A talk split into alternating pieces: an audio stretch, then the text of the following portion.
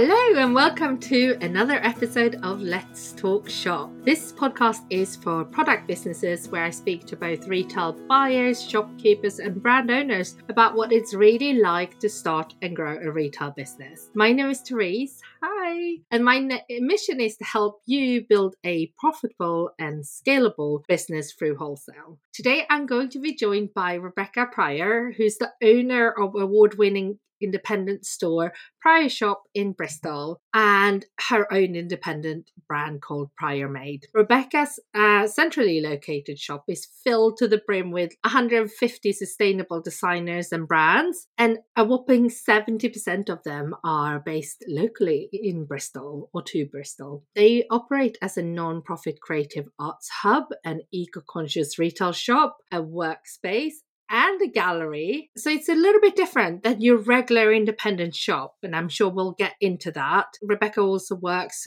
a little bit differently with her brands. So I can't wait to find out more and dive in to Prior Shop and Rebecca's journey on both the uh, brand side and a shop owner side. So let's get into it. Welcome, Rebecca, to Let's Talk Shop. Hi, yeah, thanks for having me. Oh, it's so like when you have like an intro like that, you I just was like smiling from ear to ear and getting really like flushed.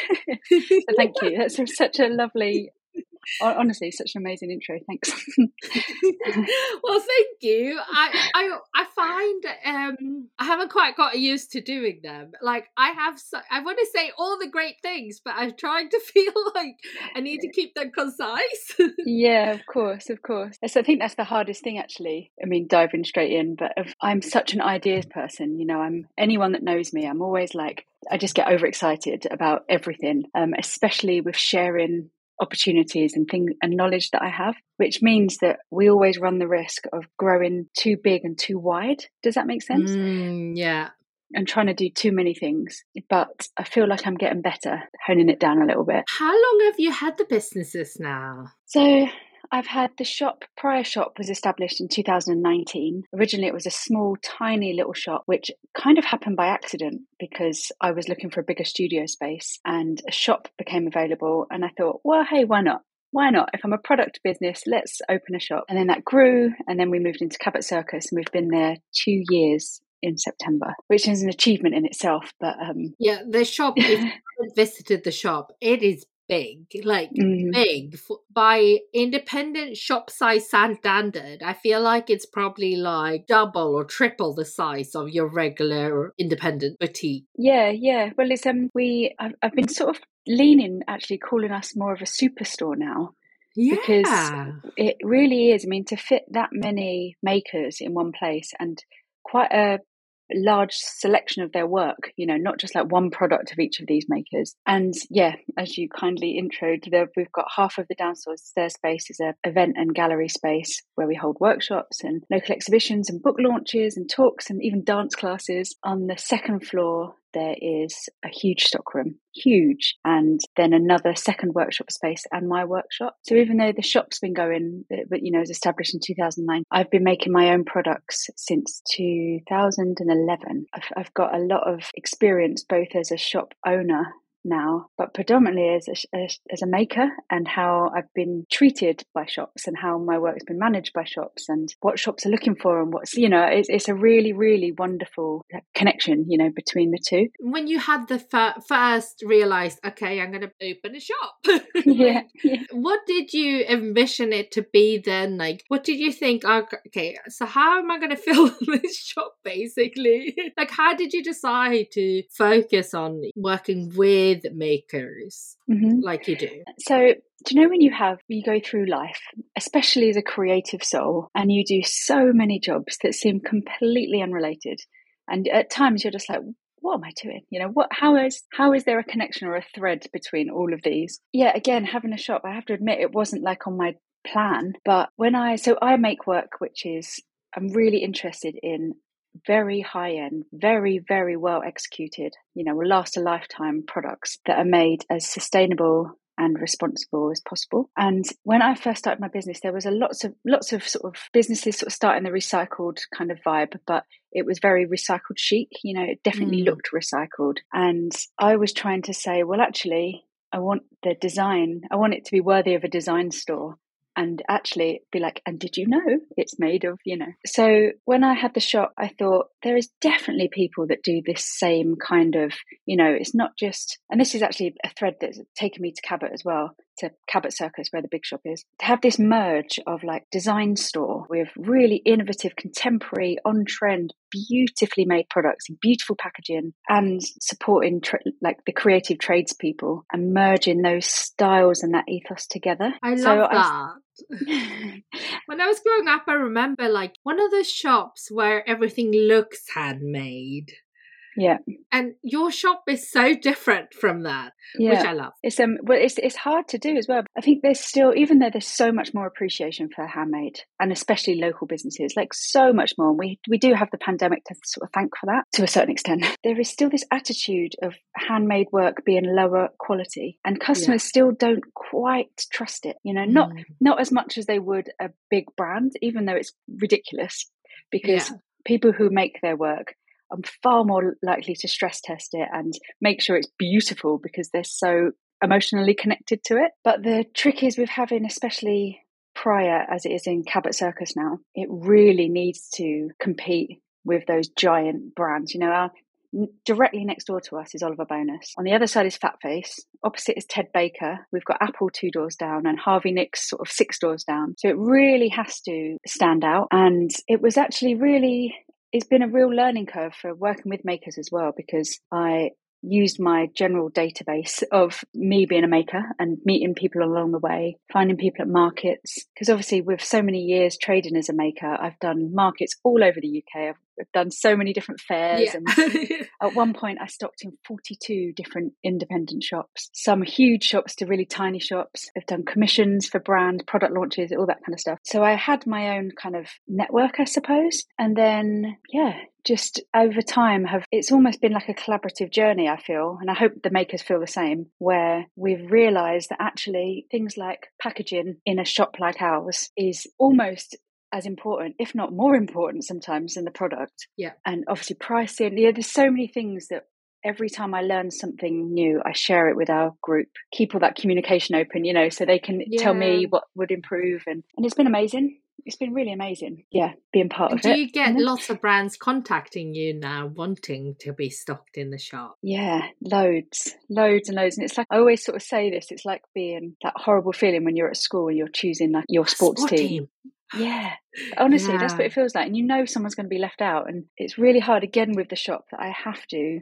And this is from all the, you know, workshops and podcasts I've listened to and videos that and management courses that you you have to find your brand identity and stick with it. And I think the reason why prior, without blowing our own trumpet, but does look so beautiful when you go in is because there's a very clear aesthetic. And sometimes, even though there's people who apply who whose work I think is brilliant, and I and to, to the point I even know it will sell. I know it will fly off the shelves, but I know as soon as I inject that into the shop, it will throw things off kilter a little bit. So yeah, it's really interesting that side of things. And I think full circle now back to me saying about all the different jobs that I've done in Yeah. the past. Uh, I've worked in galleries with curators. I've worked in loads of youth organisations as a youth leader. I've worked for the council doing sort of public art collaborative pieces around the city in different postcodes. I've also been a prop maker for theatre and public art installations. So there's lots of that that all kind of merge into this working with people, collaborative working, working together to make something that everybody is on board with and everyone is proud of and that visual kind of merchandise to a certain extent you know.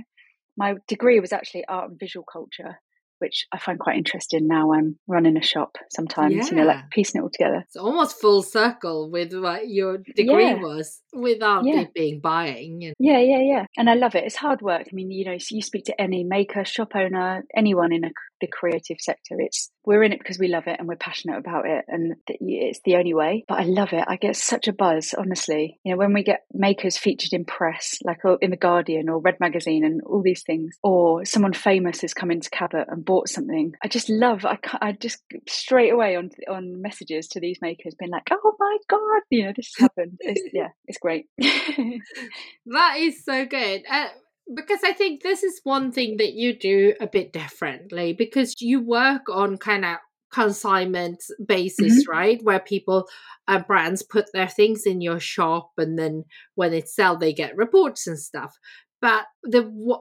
time you put into making that work with regular reporting because that's not always the case mm-hmm. and like pitching to press and doing all these things it just makes it much more of a two way relationship i think yeah no completely and i think it's being and i can only speak from my own personal opinion of you know stocking lots of shops but there were shops that used to stock my work who ordered huge wholesale orders and it was wonderful because it was a big order and I didn't have to think about it. But I it had to be consistent. It had to be perfect. The pictures had to match. Everything had to be. It was.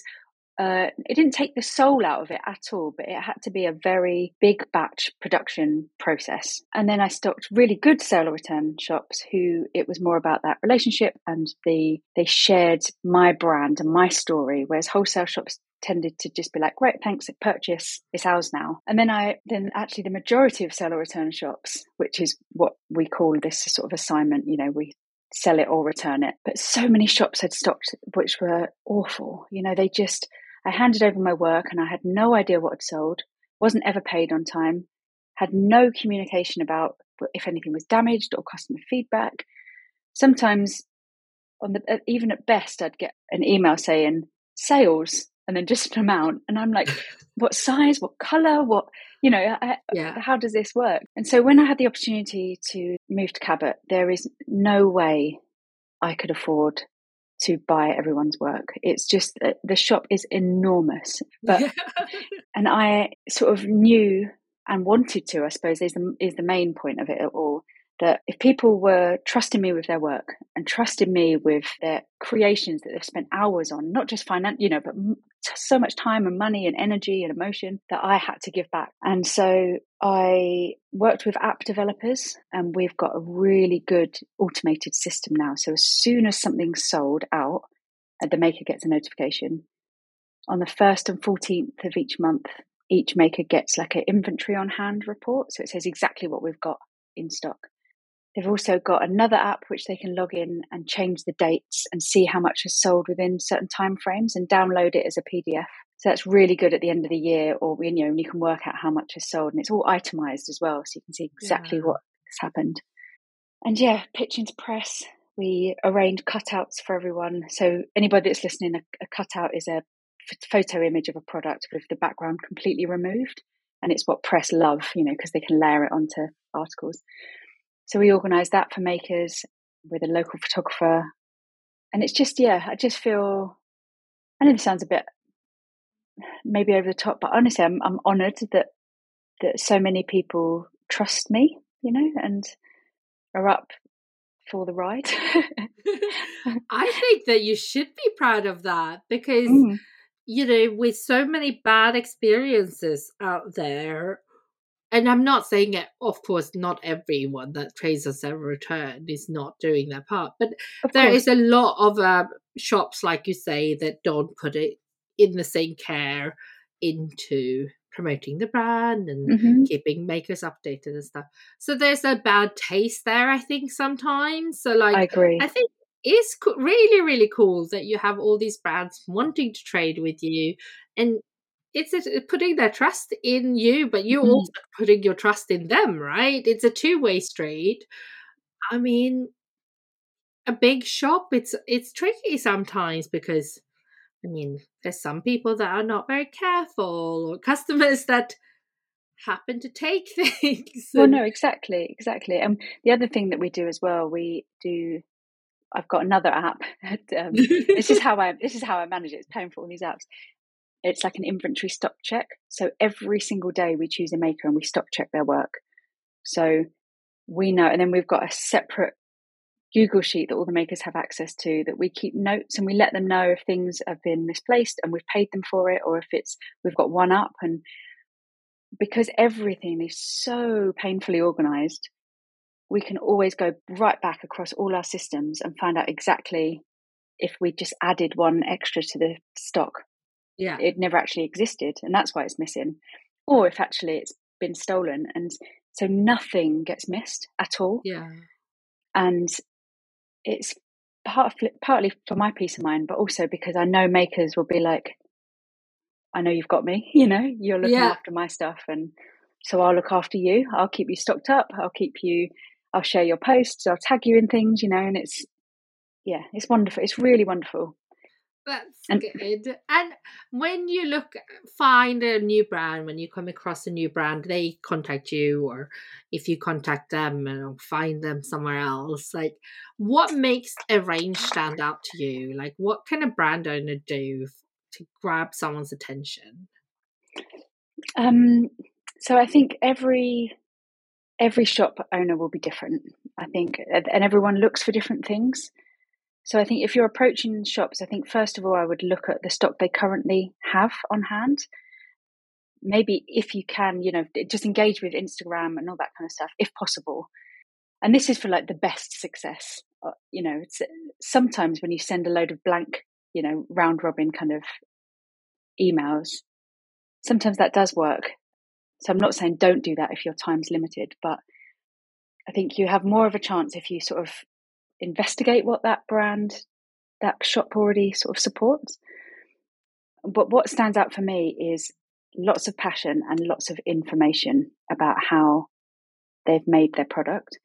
Because unfortunately, and I'm not, yeah, I think there's lots of makers who, especially post lockdown, who saw something on Etsy and have make are making their own version of, Yeah.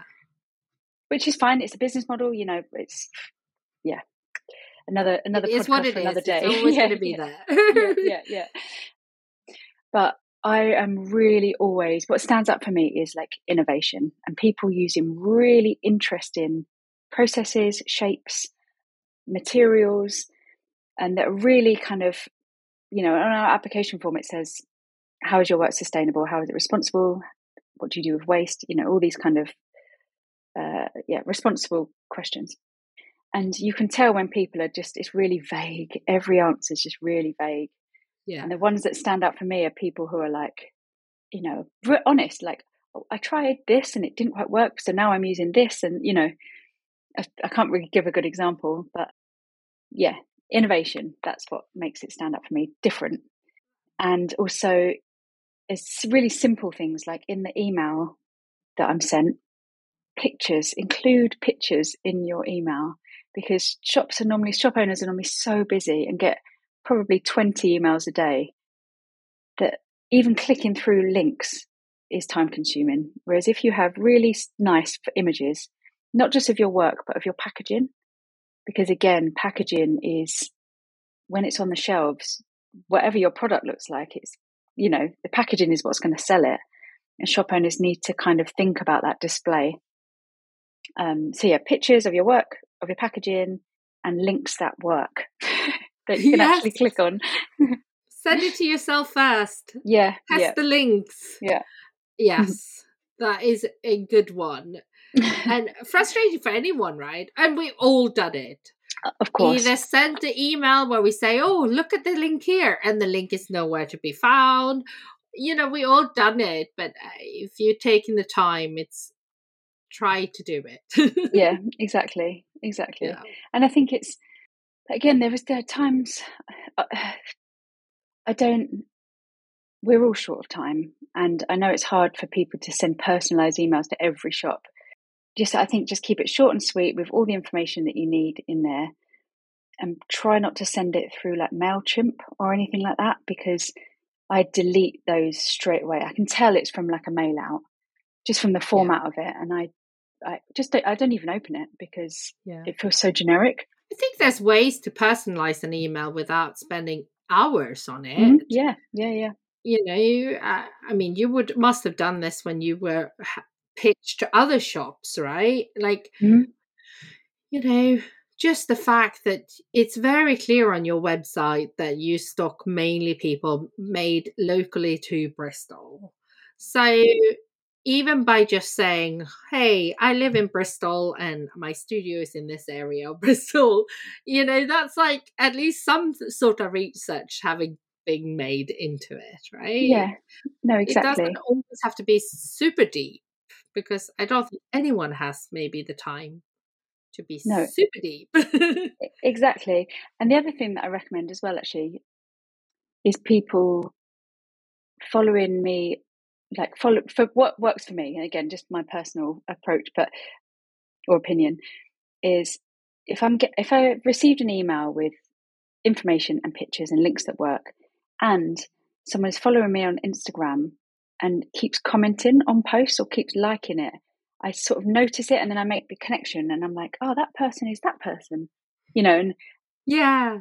it's it's what actually pr dispatch who we use for press they'd recommended that in the past of when you're trying to sort of get in the good books of certain journalists you pitch mm. to them and then you sort of engage with them on their socials and it's true it's, like it's so it's true so like true. you start picking up these names going where have i seen that name before and yeah and you know it, it's not even like if as long as it's public profiles it doesn't matter like it's all public you're allowed to do it and mm-hmm. it can make all the difference because it just shows that you actually taken the time. You know, you didn't say you follow this sh- shop and you don't follow the shop, or, you know, there's lots of things happening out there.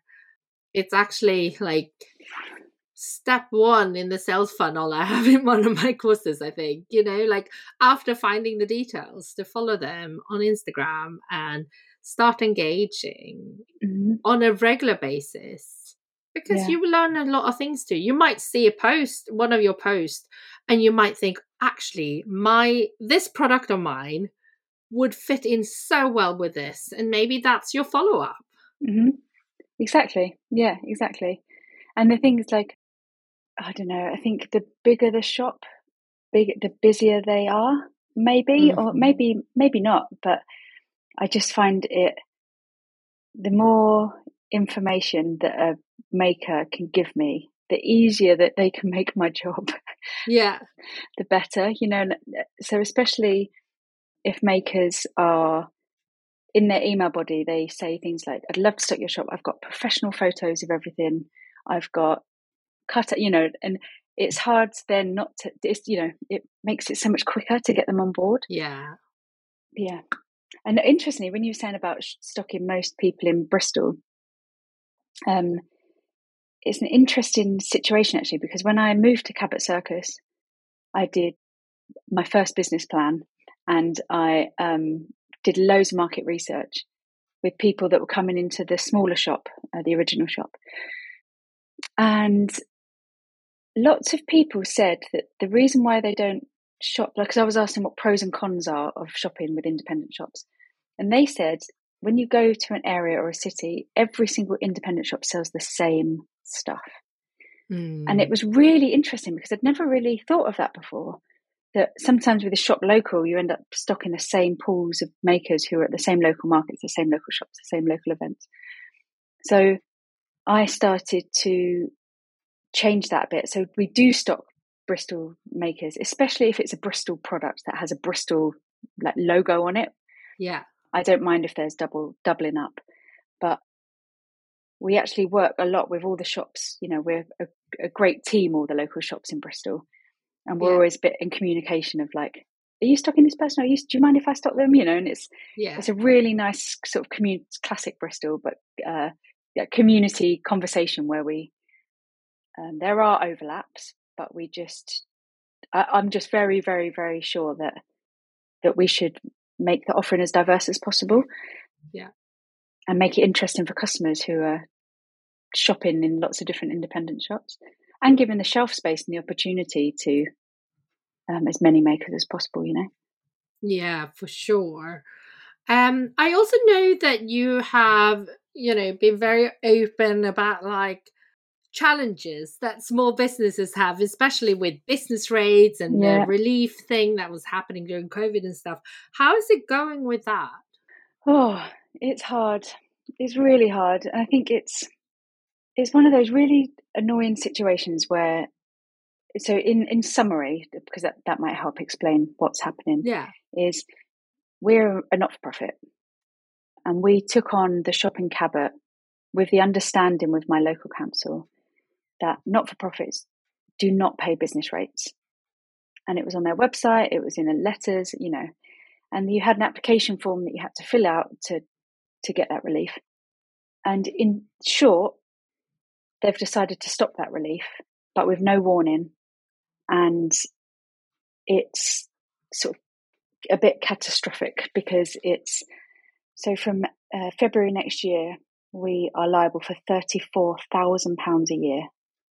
And wow. it's the same as Apple Pay, the same as a Harvey Nicks. You know, it's, it's business rates are in line. 34,000? Yeah.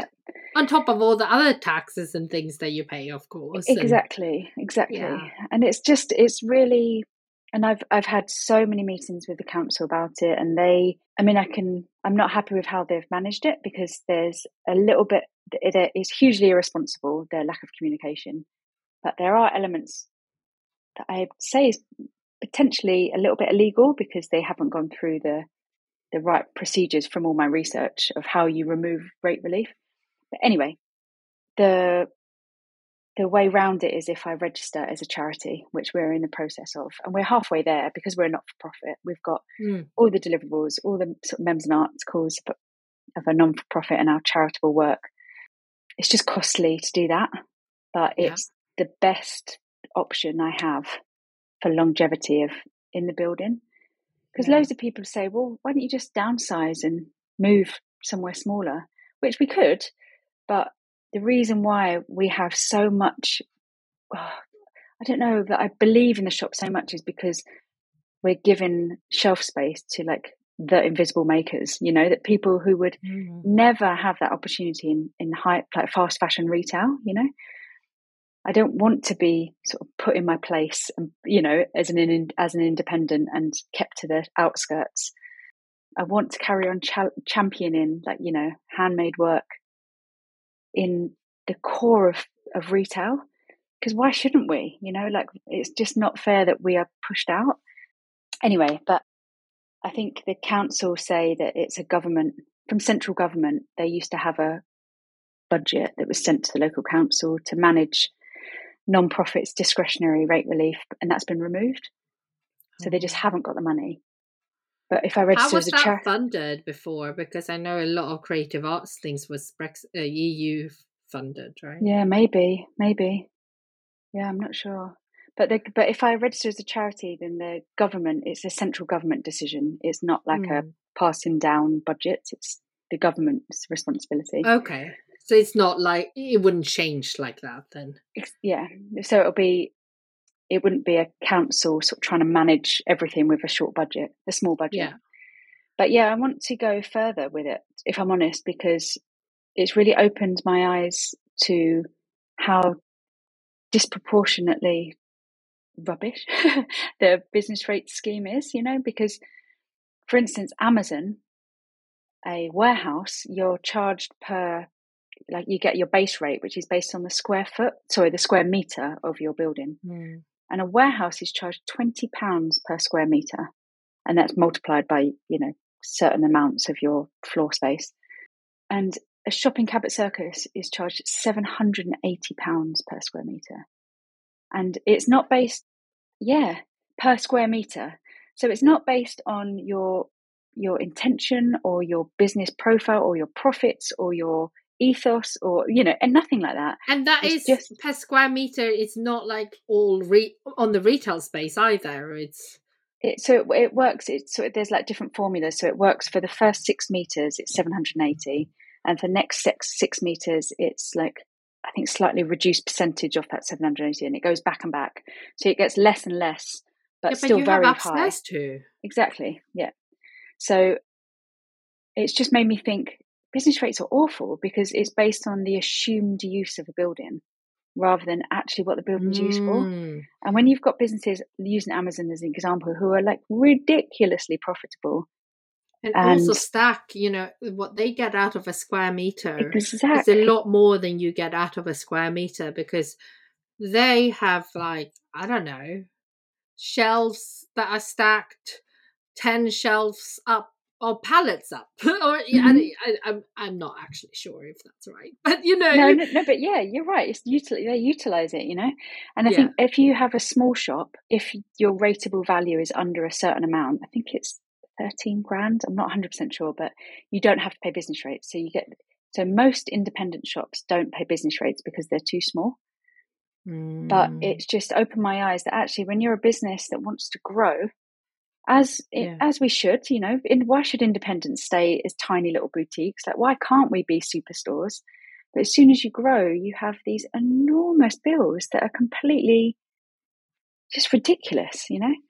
Mm. So I think at the moment I'm trying to sort of focus all my energy on registering as a charity and getting through Christmas because I don't want to burn out and then it, you know, it Yeah. affects the business. But in the new year, I really want to start a campaign with Parliament and just get them to review it because it's just crazy. Yeah, uh, for sure. Yeah. Well, well- like, have you been uh, in contact with any other trade associations that are usually connected with retailers and stuff? Are they Yeah, interested at all? Or? yeah, so there's a couple of places in Bristol who are affected with the same business rates relief removal, but it's they already had small ish ish places. So even though there's an increase, it's not thirty four thousand pounds, you know. Hmm. And you've got the British Retail Consortium, who I am trying to get in contact with, but I mean they're a huge company, so I'm trying to. uh, but- So basically, I know that there's no point me. It will be stronger if there's people already battling this, Yeah. you know, raising awareness of this argument, so I can join forces with, or people who are thinking about it that we can group together. So I know Holly Tucker sent an amazing letter for me that I sent to the council, and Mary Portas. Mhm. She was amazing, and she sent me this really supportive sort of, you know, come on, Count Bristol City Council, sort this out Yeah. letter. So I'm hoping I can touch base with both of those next year to, yeah, just see what we can do, just so that so that more independents can take over the high street, basically, because Hmm. it, it would be wonderful. There's so many vacant units, and it could be filled with independents selling beautiful work for the local economy and the planet and all this kind of stuff. But we are outpriced Yeah. because it's stupidly priced. You know, Yeah. Have you spoken to like places like Bira and that sort of thing? no, Bira is a? British independent British Independent Retailers Association.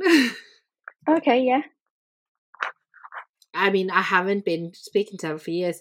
I, you know, I'm more part of like the Giftware Association now, and we do have retail members, but Bira has more retail yeah, members. yeah, yeah. Okay. So Oh, thanks. Yeah, great. I don't know if it. I don't know what they already, you know, what they're doing, but I know from the Giftware Association's point of view, you know, our CEO goes to the, I think they're called the Genesis meetings or breakfasts, which is like with a member from the government, and it's, you know, so there's like regular meetings, and she also does Bank of England. There's a lot of, so the trade associations should be have certain ins, I suppose, with people. Yeah, definitely. Oh, yeah, that's interesting. I'll look that up. And there's so many Um, names that all sound similar. So many organisations that know. have got so many different retail association consortiums. Yeah, Yeah, so many, and it gets very, very confusing. I feel like when you're doing something like the way you want to do it is like you might as well contact everyone. yeah, exactly, exactly. See what what what sticks. Mhm. Yeah, exactly. Um, and, and I, so, how about plans for your own brand? Because you still do have a prior made, and you still make stuff. Uh, yeah, yeah. So there's two. So I've been really trying to keep both afloat, which I've had to accept that it's impossible. And Mm. um, I'm not closing down Prior Made at all, but I, I decided to move into a big superstore, Yeah. It's just an enormous amount of work. And so I'm there's two things that are happening, which I'm really excited about. Um, so it's you know changes positive and all that. That prior made, I think, is going to just. I'm, I've got a CNC machine, which is amazing, um, Yeah. which is like a computer controlled, yeah, um, milling machine. So I'm going to slightly ch- reduce my range a little bit with prior made and start doing more sort of easy, easy, slightly easier to produce products uh, rather okay. than individual sculpted things. Yeah. Something that's just a bit more easy to execute because I've got to keep Prior Made going because it's my salary. The shop doesn't mm. ever have enough to pay me for um, as a manager, so I have to keep Prior Made going. But what's more exciting is with Prior Shop, all the team are creatives, and we are developing in-house made products.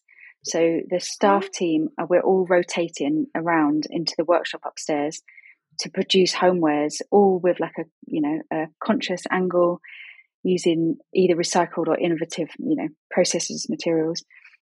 And yeah, so I'm getting some labels made up where it's going to say designed by, and then the member of staff writes their name, and made by, and then the person that actually made it writes their name.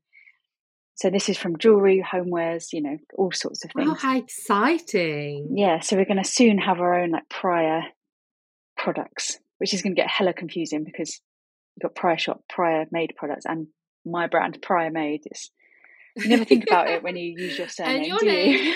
yeah, yeah, yeah, yeah, You think it's so easy. You're like, oh, well, why not? Like, I so I when I first started my business, it's not that I wanted my like name in lights or anything. I was just like, I used materials that had a previous existence. You know, my business started with using inner tubes and uh, wood from like salvage from really interested, like interesting locations. I'd, I'd include the story of the material and where it came from with every product. Mm. And I was just like, you know, previous use, like prior. This is a great use of like of names here. Yeah but yeah, I wish I'd called the shop something different because it's so confusing, especially when people buy gift cards and they always try and use the wrong gift card on the wrong website. And well, there's not that much you can do. Uh, people know prior shop now, yeah, don't they? True. I don't know. Maybe there's something you could do, but um, so how can people support you? So one, obviously, shop from you, but yeah with regards to all the other work that you're doing with like putting pressure on the council and working out and the whole thing that you hoping to do more of next year can, mm-hmm. can people support you on that somehow too yeah well we've got we've got a petition still going on change.org um, mm-hmm. the links on my website but if i'm honest i mean that's it's great that to have that um, because it builds up momentum but i think yeah, I think so. Yeah, I think so. Um, uh, that's a vague answer, but I think if everyone could sign that petition, because what happens then is when I go to start a new one with the Parliament, with yeah. Parliament, which I need to get 10,000 signatures for, yeah, I can do an update to everyone who's signed the change oh, petition yes, with, with a link. So that'll be yeah. the best way to sort of start being engaged of how to help us in the future, or help all independents in the future and yeah, shop, we've got an amazing online shop. I love it. And we work so hard on it. And just not many people know that as an independent, we have such a big website. You know, everything we stock is online. Wow, everything. Yeah, yeah, yeah. We like, we really, really, yes, we have a whole team of us that were on the website all day and editing yeah. the banners every day. And yeah, so much stuff and also it's just we're trying to think of innovative ways. I keep using this word innovative for some reason this podcast. It's a good word. Trying to think of ways to generate income that doesn't rely on sales because sales have dropped. You know we are running at a loss a little bit of a loss this year because of people are being more conscious with spending which is mm-hmm. totally understandable.